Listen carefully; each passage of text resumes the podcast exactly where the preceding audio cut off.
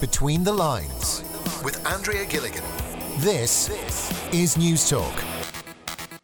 Well, you're welcome along to News Talks Between the Lines programme with myself, Andrea Gilligan, where we'll be taking a closer look at some of the main stories and issues of interest. You can listen back to all of our podcasts on newstalk dot com or on iTunes. And as always, you can get in contact with us today by emailing betweenthelines at newstalk dot com or on Twitter at myself at Andrea Gilligan. Well, coming up today, we'll be discussing health insurance, everything from consumer choice, price rises, and also the private versus the public provision. To join us today to discussing all of the issues in studio, our panel today, Dermot Good, Total Health Cover dot I E, uh, also Patrick Brennan, Director of Corporate Business with I H I Group, and we're also joined on the line today by Doctor Brian Turner, Department of Economics at Cork University Business School at U C C. My thanks to you all for joining us um, today on the programme. Can I just maybe start um, at the outset today by just asking you all maybe just to give us a very brief one minute synopsis of just what it is that you do in your respective um, occupations, just so the, the listeners understand obviously where your interests lie. I might maybe, Doctor Brian Turner, just start obviously with yourself. Okay, well, I suppose uh, my interest in, in health insurance really stemmed from when I uh, used to work in the Health Insurance Authority, the, the regulatory agency for the, the health insurance market in Ireland uh, in the early two thousands. Uh, so then, uh, unfortunately, as an economist, uh, I have to say I had no economic foresight of the, the car crash into which we were hurtling at the time. So in the mid two thousands, I I decided to come back and become a full-time student in U C C again, do my PhD on the health insurance market for my sins. Um, and I suppose I've just continued to research the market uh, since then. Um, and also I, I teach Uh, about insurance issues and, and health economics to, to my students as well. So, so very much that's my, my area of interest. Yeah, in in, in the uh, in the academia area. Can I ask yourself, Dermot Good?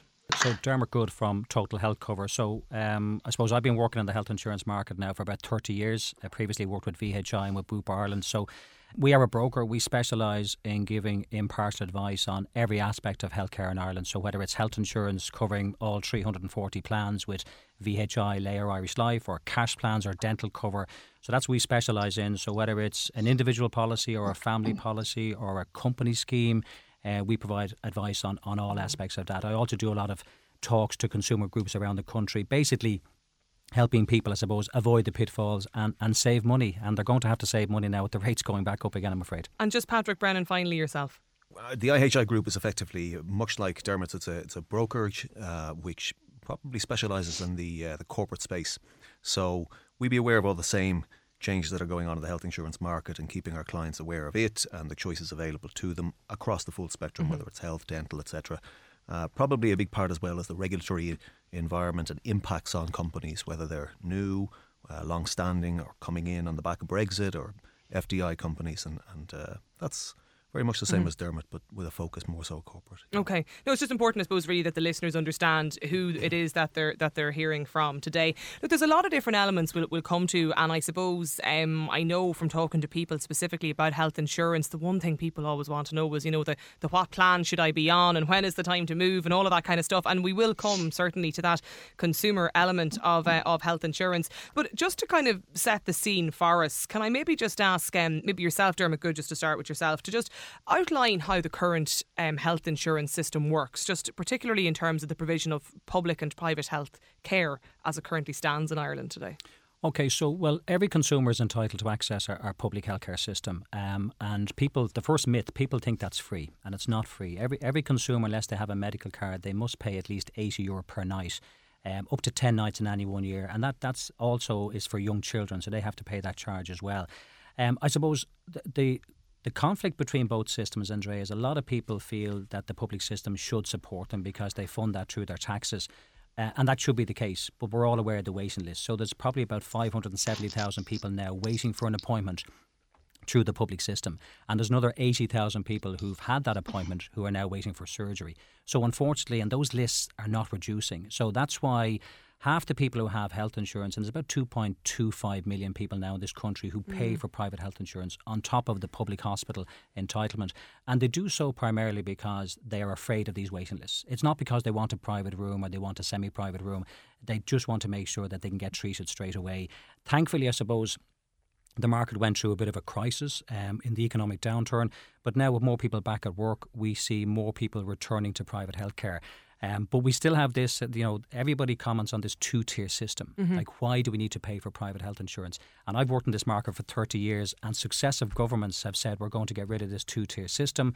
Unfortunately, they've all failed. And, and until they sort out the waiting lists issue in the public system, they're they're not going to, let's just say, resolve the two-tier issue. And and now the issue we have on the private health insurance side, I mean, I worked in the market when there was only fifteen plans, so there was no choice whatsoever. Now we've nearly three hundred forty plans.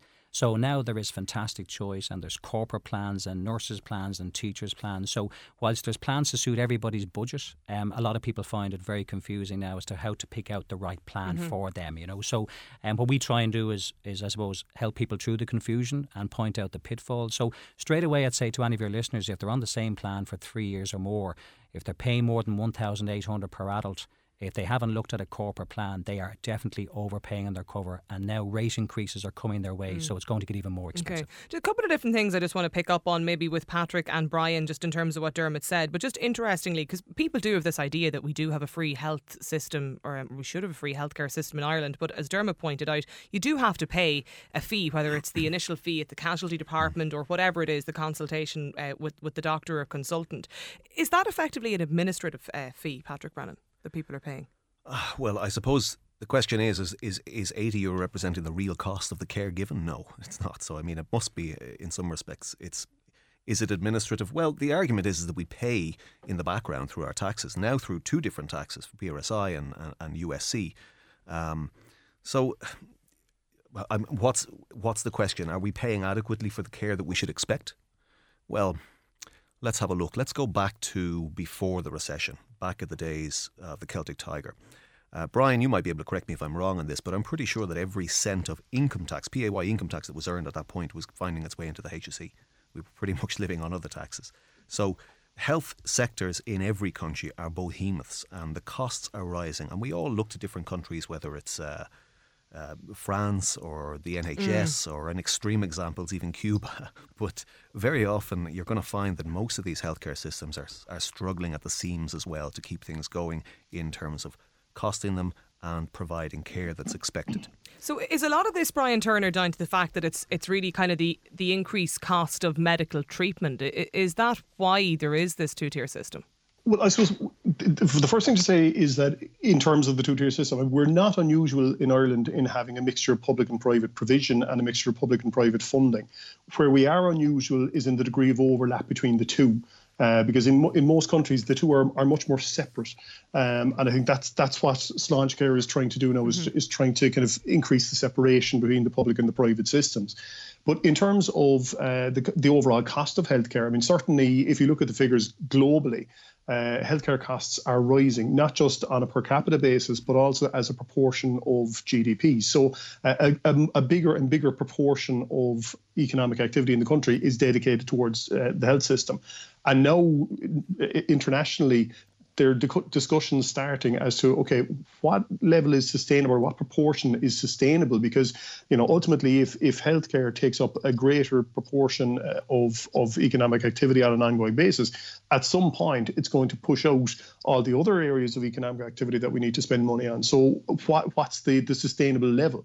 Um, and I suppose no, nobody's quite found the answer to that yet, but it, it certainly is increasing uh, globally and has been for, for, for decades now at this stage. Can I just ask you, maybe Dermot Good, just because Brian mentioned the idea of Sláintecare, and it was something I was going to come to a little bit later in the programme, but what are the difficulties that you see in terms of trying to address this kind of so-called two-tier system that we have in Ireland at the moment? Because it's going to be very difficult to ask the likes of your medical uh, professionals, your consultants, to, to maybe pick which side they want to be on, the private or the public, which is often the case actually in the, the in the N H S and the British system. No, it it is, and and so let, let's take Sláintecare and and look at at one level. It's very easy to knock, you know, reports that come out, um, and in fairness to this report, it is a cross-party report. So, um, but we would have serious concerns about some of the aspects of the, of the report, and also what's missing from it, because.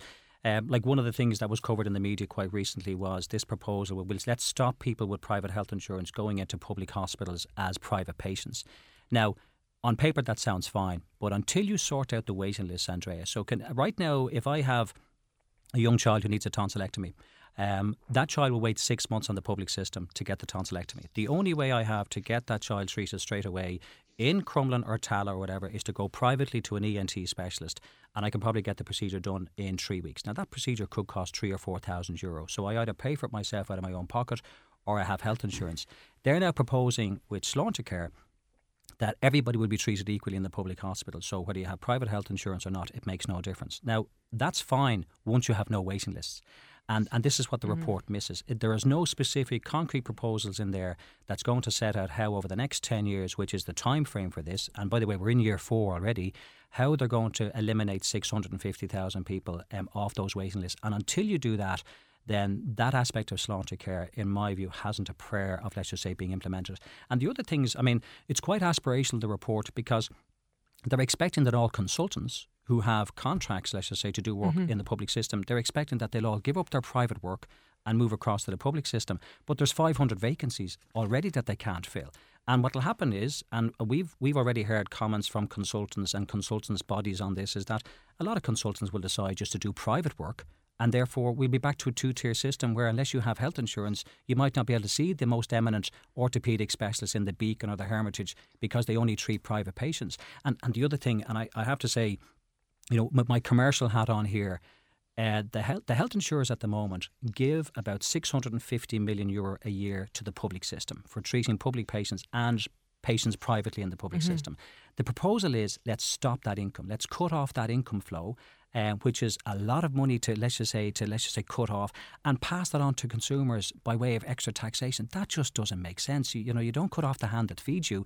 And what I suppose one of the things we would always say is, well, if you're getting six hundred fifty million a year, ring fence that. And now, why don't you increase capacity in the public hospitals to basically, you know, cater for the public patients? The, the one other thing, and Brian has touched on this, Andrea, as well, is that our public healthcare system, our healthcare system in Ireland is facing a massive crisis because if you forget about public or private for the moment, the number of people aged over fifty and sixty will triple in the next twenty-five to thirty years. Which should be a good thing. Absolutely. It's. I mean, in terms of people's, let's just say, lifespan and so forth and people looking after themselves, I mean, people are much more progressive in looking after their healthcare. The problem is if we look at the demands on our current healthcare system in this country, it cannot cope. Uh, and that demand on the system is going to, let's just say, be multiplied. And the other one thing as well, just to finish on, on mm-hmm. Sláintecare on this, is that one thing it ignores in the report is that like fifteen percent of people with health insurance, uh, three hundred thousand members only have plans that cover public hospitals. So if they bring in this aspect, those plans are now obsolete. That's three hundred thousand people that fall back on a public system straight away, or else they have to pay double the premium to be covered for private hospitals as well. So there's a lot of things in that report that we just would have concerns about in terms of when it comes to implementing the, that we just don't see it being, being yeah. viable. C- can I just bring you in perhaps, Brian Turner, I'll, Turner, I'll come back to you maybe in, in just a moment because I know you've mentioned the idea of Sláintecare and just to give us, uh, I suppose, the the, ac- um, the ac- academic viewpoint. But can I just bring you in as well, Patrick mm. Brennan, on Sláintecare, just having listened to, to Dermot Good there, just what's your take on how we're going to address the Well, ideas of capacity and waiting lists in terms of... Yeah, I was listening to Dermot there and the first thing he said is crucial. Uh, the first thing is, uh, the you know, the idea behind removing a need for public healthcare system is making, or sorry, private healthcare system is making public fit for purpose. And we have to be very careful that there's not a sense of begrudgery for those who currently have private health insurance and that we understand that the need of taking people off. The, in other words, to break it down very simply, you can't ask people to leave the fast queue until the slow queue is no longer the slow queue.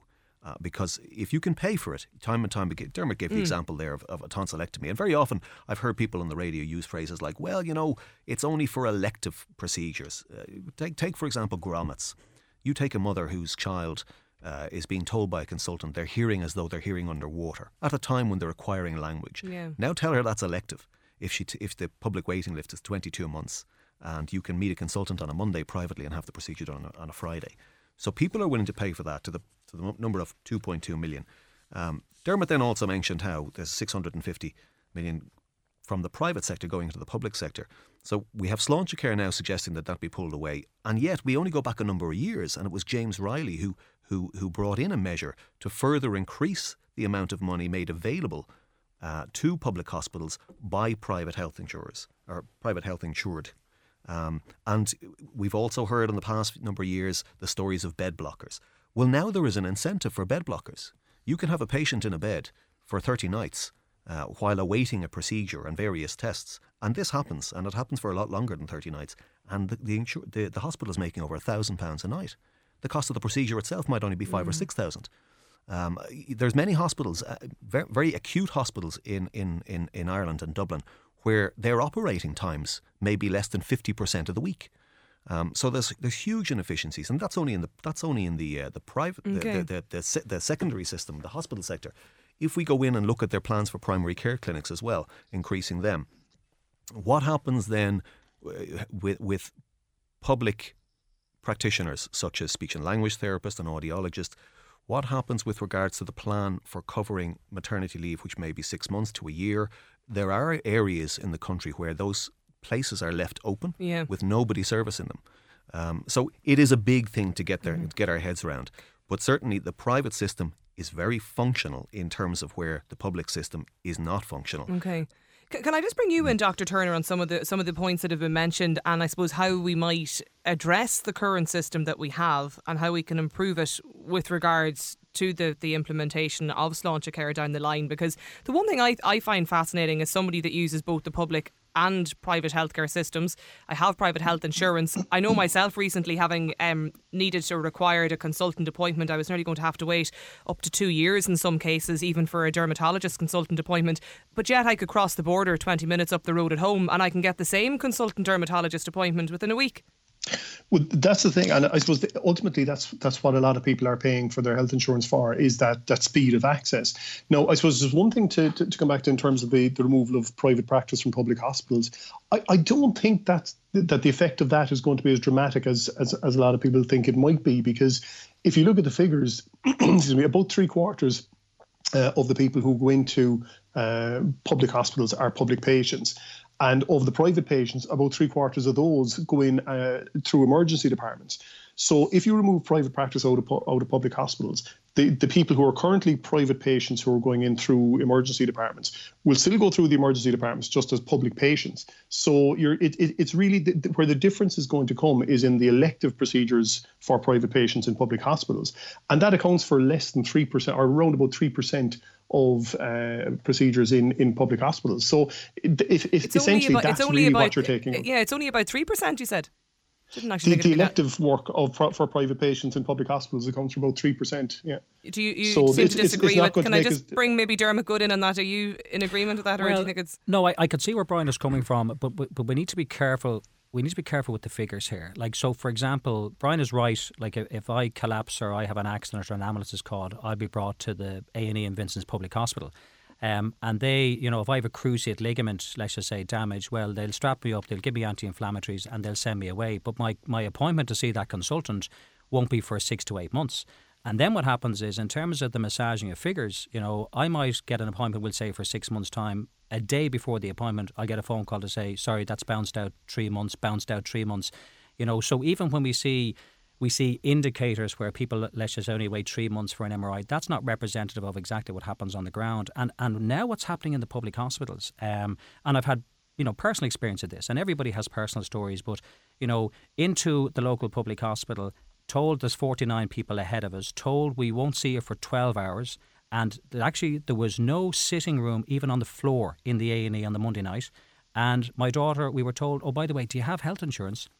We were told, do you know what you do now? Go home and go into the Hermitage A and E clinic tomorrow morning. So we see more and more people being, let's just say, redirected from the public system mm. back into the private system. Now, in fairness, you could argue that's people trying to be helpful, but that's a dysfunctional public system. And actually that now, Andrea, is what's fueling the rising claims costs. So if you look at what's happening now, which in a way you could argue is a good thing, but the main driver for the latest round of price increases, and we've had two rounds of price increases yeah. now since June, and we will probably have more early next year.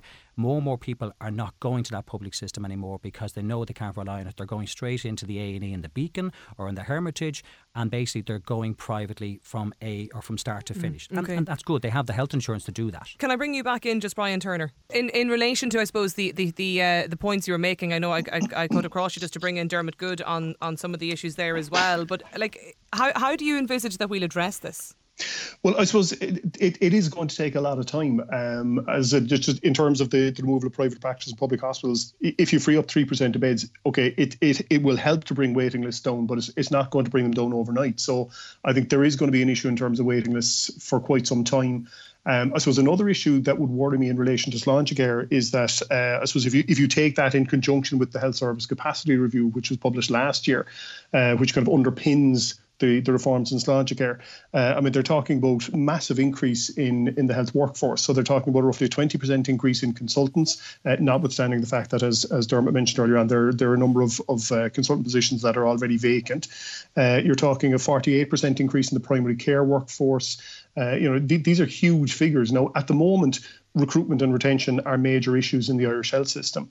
Uh, and yet we, we're, we're now talking about massively increasing our workforce at a time when other countries are also uh, experiencing a shortfall in, in uh, health workforce as well. So we're, we're competing in a, in, a, in a global marketplace now for, for uh, doctors and nurses. And in fact, there, there was um, a paper published earlier this year which suggested that by twenty thirty, across the O E C D, we're going to have a, a shortfall of three hundred eighty-six thousand doctors and two and a half million nurses. So in that context, trying to increase our, our, our workforce by the kind of figures that we're looking at is going to be very challenging. And if we don't do that, then that's going to have an implication in terms of the uh, the implementation of Sláintecare. Okay, just, I just want to bring Patrick Brennan in just before we take a short break. Patrick, just Brian, on... can I ask you a question on that? Uh, so, again, going back to figures and how we work them out, if, if we take, for example, that three percent you were talking about of elective procedures, um, is it fair to say we don't know how much of that, or a statistic that might be missing there, is linked to people who have private health insurance and who decide on the back of being told that the waiting time for that elective procedure to go privately? Uh, and, and likewise, is the point also not to be made that not so much about, you were talking about expectation of patient movement, so that being that three percent, but Dermot made a point about consultants being forced to choose whether they be public or private. Is the fear not that if, if they're not being, if they're being asked to make that choice, that if the choice they make is to go private, in a public healthcare system where we already are understaffed, and even in the private, you mentioned mm-hmm, dermatologists, mm-hmm. You know, try to get a dermatology appointment with or without health insurance. Do we not then find, on the back of that skills shortage in the consultant space, that there's a there's a risk of filling those spaces to the point where, I suppose, the better of the consultants or the better class of consultants ends up being found privately rather than publicly? I, I think the, the issue there really is is a case of how much we're going to pay the public consultants. Now, I mean, when the last consultant contract was negotiated, and it, it was two thousand eight, I think that it was eventually uh, agreed, uh, the, the three different levels, you, so you had your type A consultants, which if, if memory serves, we were in theory at least supposed to be paid two hundred forty thousand uh, for, for public-owned work. Then the next level, type B, Uh, who were allowed to have a certain amount of private work on public hospital campuses. And this was, at the time, co-location was still a live policy issue when it never happened. So uh, that is going to now kind of further institutionalise the, the treatment of private patients in public hospitals. Um, but there, there was supposed to be a lower pay scale for the, the type B, and then lower again for the type C who had off-site private practice.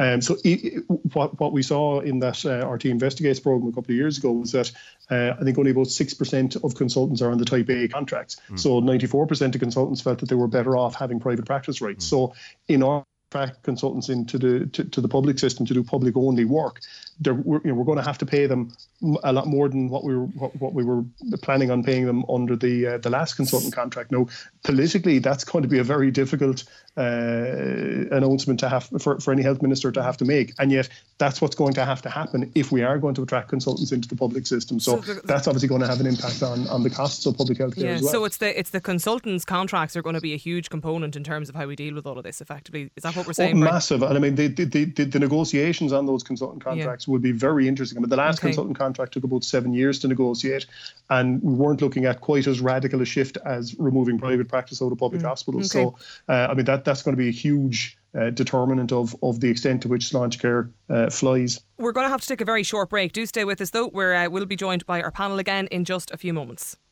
Between the Lines on Newstalk. You're welcome back to the second part of today's programme. You're listening to News Talks Between the Lines programme with myself, Andrea Gilligan. Today, of course, we are discussing health insurance, everything from price rises, the uh, public versus the, pub- the private provision of healthcare, and also, of course, consumer choice. Our panel still with us today, Dermot Good from Total Health Cover dot I E, Patrick Brennan, Director of Corporate Business with I H I Group, and also on the line, uh, Doctor Brian Turner, Department of Economics, Cork University Business School at uh, U C C. My thanks to you for staying with us today. We focused, I suppose, really on the first kind of element of the programme today, very specifically about the, the current system in Ireland and Sláintecare.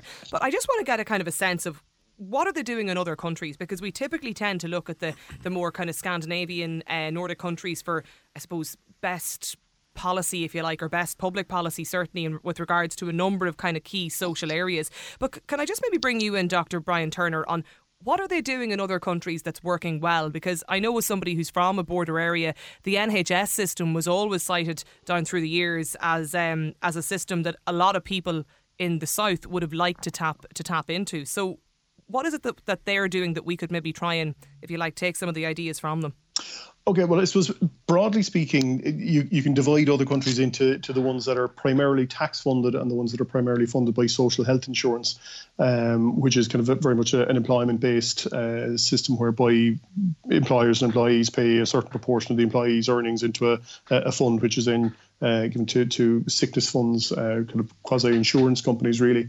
Um, so it, the, the, the general consensus across Europe is that the social health insurance uh, based systems tend to have better buy-in from from consumers uh, than the tax-funded ones, because with the tax-funded ones, it's much harder to see how much of your taxes are going towards health, or you know where, where they're being spent. Uh, so you don't have that that transparency to, to the same extent. Having said that, I suppose th- there's no health system in the world that's that's providing all the care that people need when they need it. So there there, there are issues with all uh, health systems. Now, interestingly, I mean, you mentioned the N H S.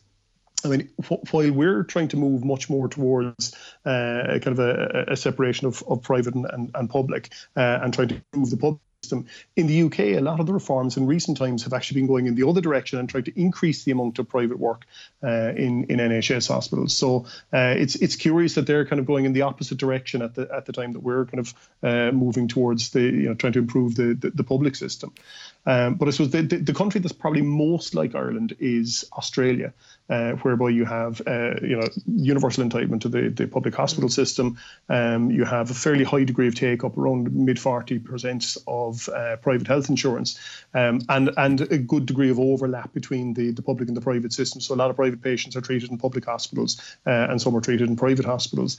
Um, So I suppose, you know, that's probably the, the closest comparison really to uh, the, the Irish system. But there are a couple of differences there, such as, for example, people on, on higher earnings in Australia uh, who don't take out private health insurance have to pay an additional levy uh, through their taxes okay. uh, to, to, to essentially f- help to fund uh, public health care. Um, and a good degree of, or a good number of, of consultants who have private practice rights in public hospitals in Australia don't actually exercise those rights. So that's that's quite a, an interesting yeah. difference there between uh, the, the, the Australian and Irish systems. Dermot Good, you've spent a, a lot of your uh, professional career, I suppose, working in, in this particular sector. Where do you see as the kind of top countries that we should be looking to? Yeah, and you know, Andrea, it, it's a very hard one to answer, and I wouldn't have Brian's in-depth knowledge of other health models. But like, if you go back a short while, we looked at, for example, universal health insurance yeah. because, like, I mean, in, in Europe, the Dutch model, I think, in the last five years has been voted that the, let's just say, the top model three out of the last five years, and that's a universal healthcare system where basically there's equal access for everybody. Okay, everybody gets equal access. There's no private versus semi-private. It's it's basically one size fits all. But there are no waiting lists. And the problem was uh, James Reilly published a paper on universal health insurance, which we all, I suppose, dissected for two years. But when they actually went and costed it, let's just say the actual cost of that will be significantly more than what we're currently paying, and it was just decided that that's just not going mm. to happen.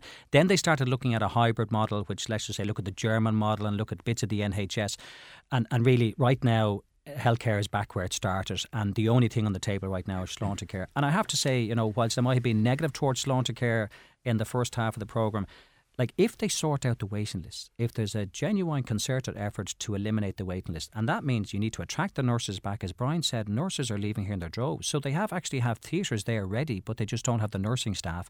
And if you make it attractive to work in our healthcare system, and if you add in the capacity, once you get rid of those waiting lists, now consumers will have trust and faith in the system. Mm. And bear in mind, half the people who have private health insurance only do it because they don't trust the public system.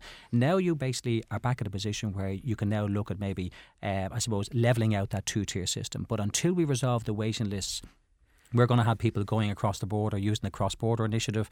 We're going to have people, let's just say, uh, doing self-funding in private hospitals. We now have mm. people, we have family members paying fifteen thousand, sixteen thousand euro so their mother or father can get a hip replacement in private hospitals because they're going to wait two to four years on our public system. Um, and that's just, it's just not acceptable. When, when we pay fifteen billion a year towards our healthcare, that's just not acceptable. The, the problem is, apart from Sláintecare, that's the only, yeah, I suppose, okay. that's the only solution on the table at the moment. One other thing just on Sláintecare, I mean, Andrea, that they didn't address. I mean, it assumes the public and the private system are interchangeable. There's no, I mean, our public system for pro, or for psychiatric services is not fit for yeah. purposes, you know. There's no private maternity.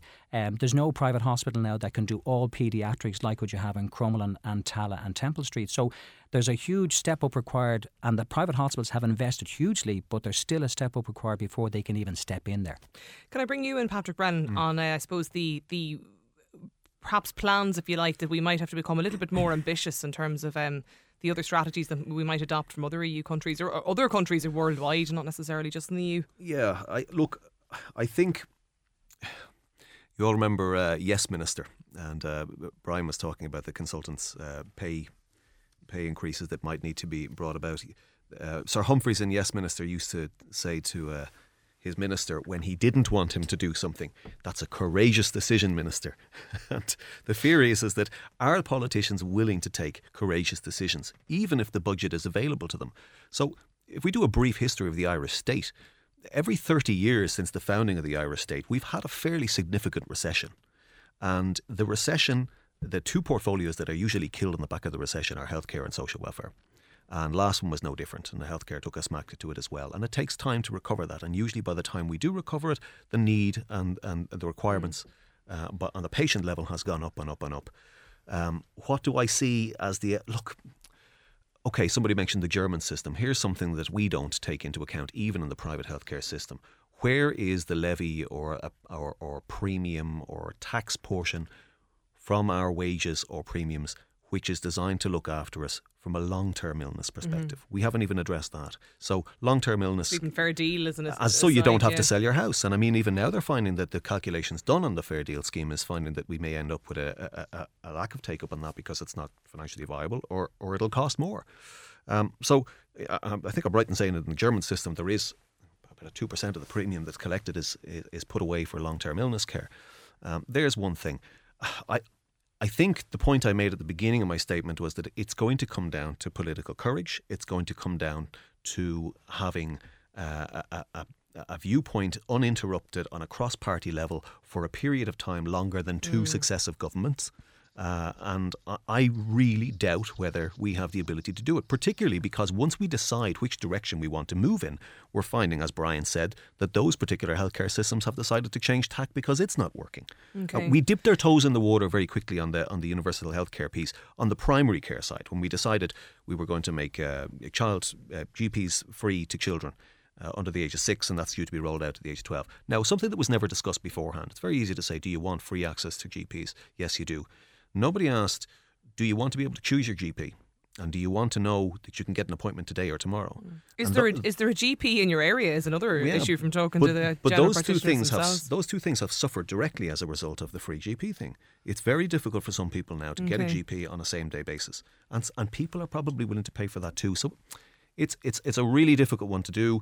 I think probably starting in the primary care system makes sense. Okay. I think there's a lot of work to be done. We haven't even touched on technology side of of of, of, of patient records and stuff on the on the on the secondary the, the, the hospital system. You know, Can, just I just want to to, to move um, to just a slightly different area for a moment, and maybe Brian Turner, I might just to bring you in on this point, and it's perhaps in specifically talking about um, assuming people have private health insurance, and we'll talk about the plans and the consumer element of this in a moment, but we've seen even since um, June of this year, or certainly since the summer, at least two of the uh, private healthcare insurance or, or providers have hiked up their, their price premiums. And presumably a lot of that, I assume, is down to the increased cost of medical treatment, of care. And obviously, look, there's there's we only have stories out this week about the number of um, people availing of cancer treatment and the advances in cancer treatment here in this country. How much of that is actually down to the, or is is due to the, the price premiums? I think, well, I mean, ultimately, the, the, the price of a health insurance premium or any kind of insurance premium uh, is is mainly driven by the cost of claims. Um, so I mean, if the cost of claims are is increasing, then the, the premiums are going to increase uh, in in a similar way. So it's now, just the same as the, the the the car insurance then market, effectively. Exactly, because I mean margins in the Irish health insurance market are are fairly fairly tight. I mean, the, you know, the, the insurers are not making massive profits here. Um, so I mean, the, it, as I said, if if the, the cost of claims is increasing, that's going to drive up premiums. Now, I suppose to a certain extent, we saw a bit of a, a price war going on uh, in, over the last sort of twelve months or eighteen months, and now the effect of that is being unwound a little bit, and premiums are coming back up a little bit again. Uh, so I, I I think Dermot mentioned earlier on that the, the expectation is that there will be future premium increases Uh, over the, the not-too-distant future. And I suppose if you look historically at uh, inflation in, in health insurance premiums, mm. it, it vastly uh, exceeds the overall price inflation uh, in the country, I mean, which is very, very moderate at the moment. Overall, the, the price level in Ireland isn't really rising very much at all, but health insurance inflation is, is certainly well above that at the moment. Why is that, Brian? Um, again, I suppose it's it's the cost of claims, um, okay. and you know, I suppose since two, 2014, there there has been the uh, the issue of the, the additional charges uh, for the insurers for, for their members who are accommodated in any beds in public hospitals, whereas previously they were only charged if their members were accommodated in private beds. Um, but that bed designation was removed in two thousand fourteen. Now, I know the insurers have been kind of pushing back a little bit against that and asking their members not to sign the forms uh, to say that they're private patients unless they get some benefit from that. Be it faster access, be it uh, the choice of consultant, be it the the, you know, the better accommodation. Um, so there there is a bit of a pushback on that. Uh, but that is, is, has contributed to, to increased costs in recent years as well. So um, all these factors are, are, are then having a knock-on impact on premiums. OK. Dermot Good, um, I suppose Irish Life and V H I were kind of two of the providers this year or in recent months to, to hike up the prices, in some case I think by nearly six percent. How do they explain that to the customer, that their premiums in some cases are going to go up by three hundred quid a year? Well, it's interesting um, that you asked that, because if you look back at all the press releases on every price increase across the health insurance, um, all the health insurance, the press releases are nearly the, nearly the exact same. They will basically talk about um, new cancer drugs, new technologies, increasing medical inflation. Um, but to be fair, and I think Brian has touched on this, Andrea, not, not that I'm going to defend the health insurance companies, they don't make extraordinary profits, um, you know, in, in their markets. We don't see the fluctuations like, like that you would see in certain general insurance or commercial insurance markets. And it is very much claims driven. Now, Brian touched on two things there, which a lot of your, your listeners may not be aware of. I mean, first of all, one third of the premium that we pay effectively goes back to the revenue commissioners and effectively makes its way indirectly to V H I. Um, so these levies that we pay, they are there to, I suppose, subsidise V H I for covering um, more of the older population, which is good in one sense. But V H I have been doing extraordinarily well over the last few years. I mean, their profits are up to eighty million euro. So year on year, V H I are doing very, very well. And we also saw V H I giving money away for people who signed up for direct debit and little incentives over the last couple of years. So I think there's now time to review those levies, because if those levies came down, then health insurance mm-hmm. premiums would come down. The other thing that Brian touched on as well, and I'd say this to all your listeners, do not sign those forms when they go into a public hospital unless they get a private room. And Patrick touched on this earlier.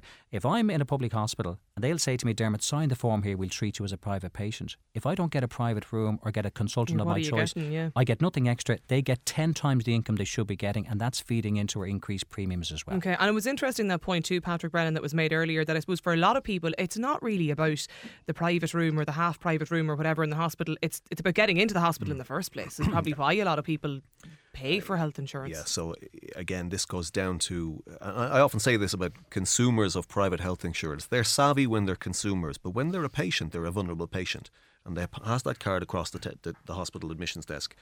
And they don't necessarily know what they're going to be covered for until they're told you're covered.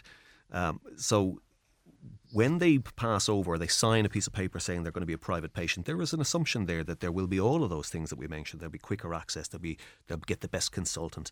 Uh, invariably, very often, none of that changes. And particularly if it's a public hospital, it may well be the public consultant who's on the A and E for that that stage.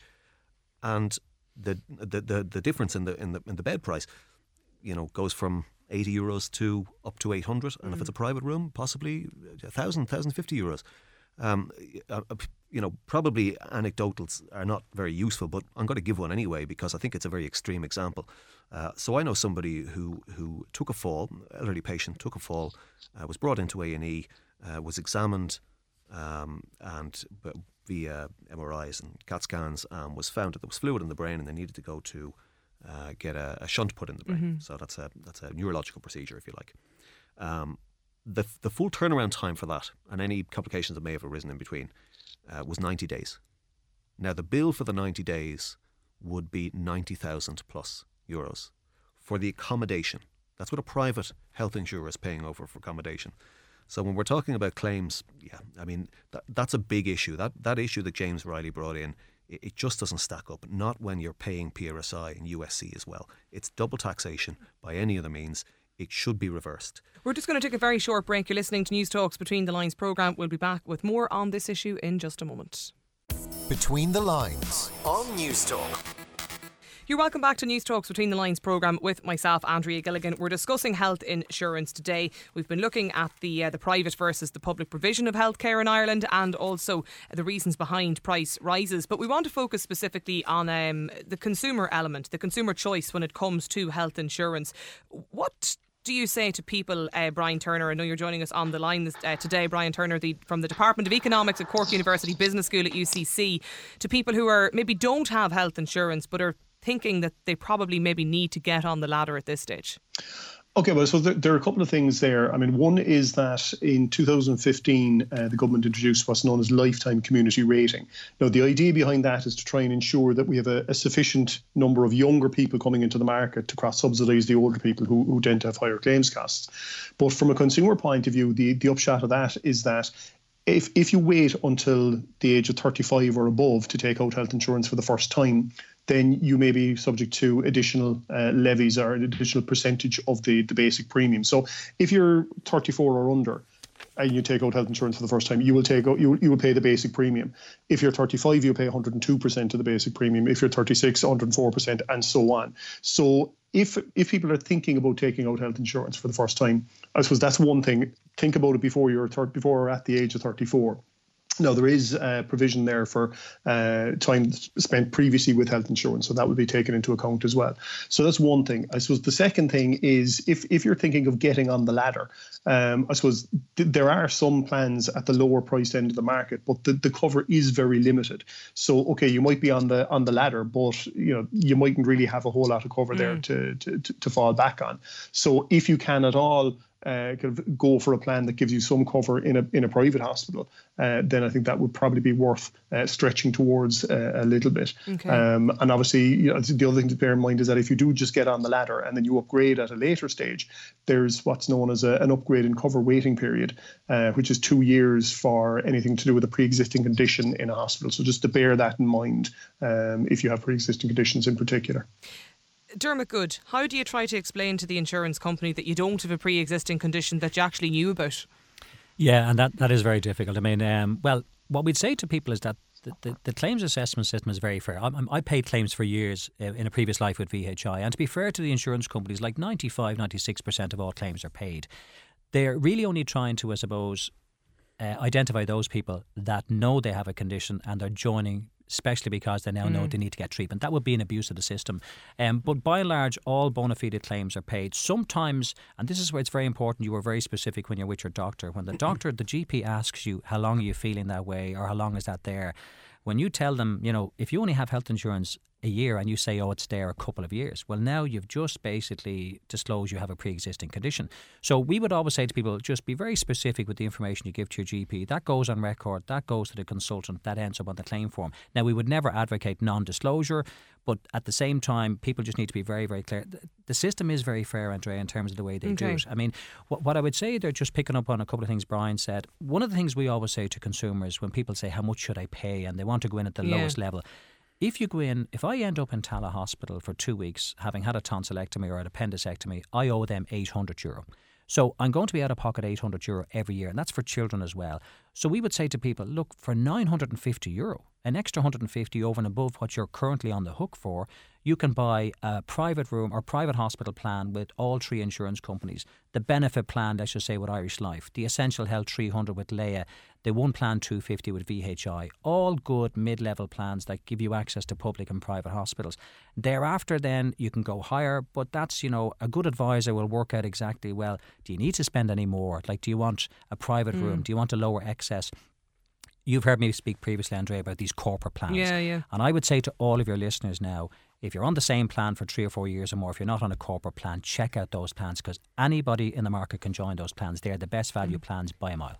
I suppose, Patrick, that's your kind of specific area in terms of the, the corporate um, uh, element of it. But can I ask you just what what should people do? I mean, if I'm sitting on my plan, which I think actually I, I might be for about three or four years, what is it that you should do to to look at the other options? Because I would have thought there was quite a number of plans out there that wouldn't be available to the likes of myself. Yeah, but well, I suppose this comes, you know, so we, with the, the way our system is is is is is different from most systems, and and one of the reasons it's very similar to Australia's, as Brian said, is it's a community rated system. So effectively a plan has a price, and if you're twenty-six or you're ninety-six, when you're on that plan you pay the same premium, aside from any lifetime community, community rating that may or may not apply. So what does that mean? It means it means that there's a, there's a one cost per plan per adult. Also, the other thing in lifetime community rating means that there's open enrollment, which means any plan that's on the market is available to anyone in the market. So advisors can take advantage of that for clients. So, for example, let's say there is a brand new tech company with an average age of twenty-six and the insurer says, we like these guys, nice premiums, low risk, we'll give them a great deal. As soon as that deal is agreed and that plan is built and put on the market, Uh, aside from any discount which may be given to the to the to the corporate, and that's only a maximum of ten percent anyway under legislation, that that plan, whoever it's built for, is is available to anybody on the market, providing okay. their their window of renewal is at that right time. So, really, the trick around this is navigation. It's being able to navigate. So, if it's that easy, there's your answer as to why there's three hundred forty odd plans, okay. because it makes it harder to find the deals. And but eventually people do find the deals. And what happens, of course, is the claims ratio on that plan goes up. And as it does, it has to be repriced. And below it comes in a new plan with the same benefits and a different name under the door. Hence, if you're on the one for three to five years okay. that's seen a premium increase, you need to look for the new one. I'm just conscious of the time. Can mm. I, I'll come to you both, but Patrick, can I just ask you, what's your kind of best advice for people who are maybe thinking about getting on the health insurance ladder and just who maybe previously haven't had private health insurance before? Look, uh, first of all, we have to recognise that health insurance is the same as any insurance. It's a begrudged payment. Nobody likes paying insurance. But there's one thing people like less, and that is going to use it and finding it's not going to do what they're paying for it to do. So from my perspective, public uh, hospital only cover, out. I'm not a fan. I don't believe it'll get you where you want to be in terms of the reason that people have and continue to have private health insurance, speedy access. So go for one with private health insurance. Or private hospitals. If that means an excess of six hundred euros per claim, so be it. That's much less of a barrier to care than not having the cover at all. Next one, as Brian said, get in before you're thirty-five, because that loading that kicks in after you're thirty-five mm. stays with you for ten years. Um, so you better get in before that. Uh, also, that pre-existing condition, that's been redefined at the same time um, that, that loading came in in two thousand fifteen.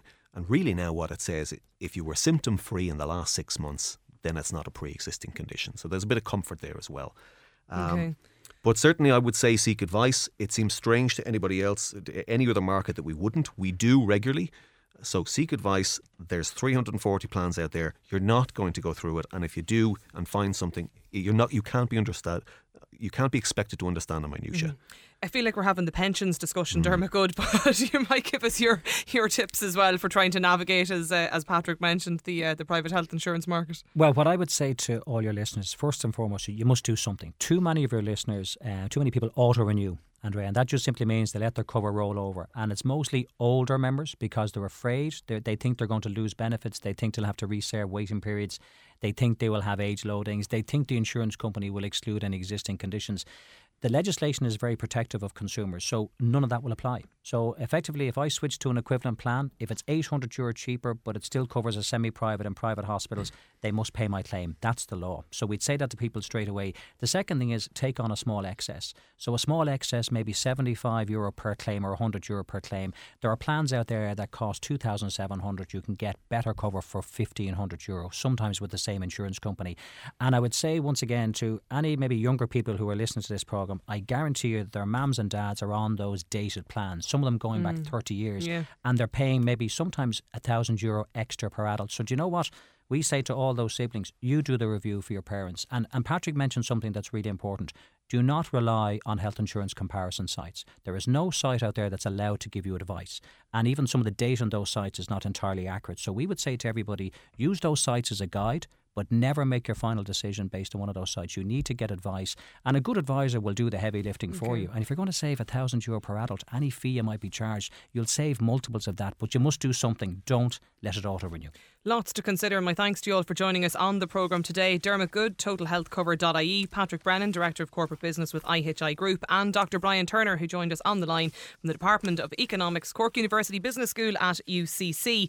Uh, my thanks to all of the panellists. If you've missed any of the programme, you can still download the podcast on our website at newstalk dot com or search for the Go Loud app as well on iTunes or any other podcast player. My thanks to the production team, Elaine Power, Stephen Jordan. I'll be back again with Breakfast Briefing on Monday morning from six, and we're Between the Lines this time next week. But from me, Andrea Gilligan, have a good day.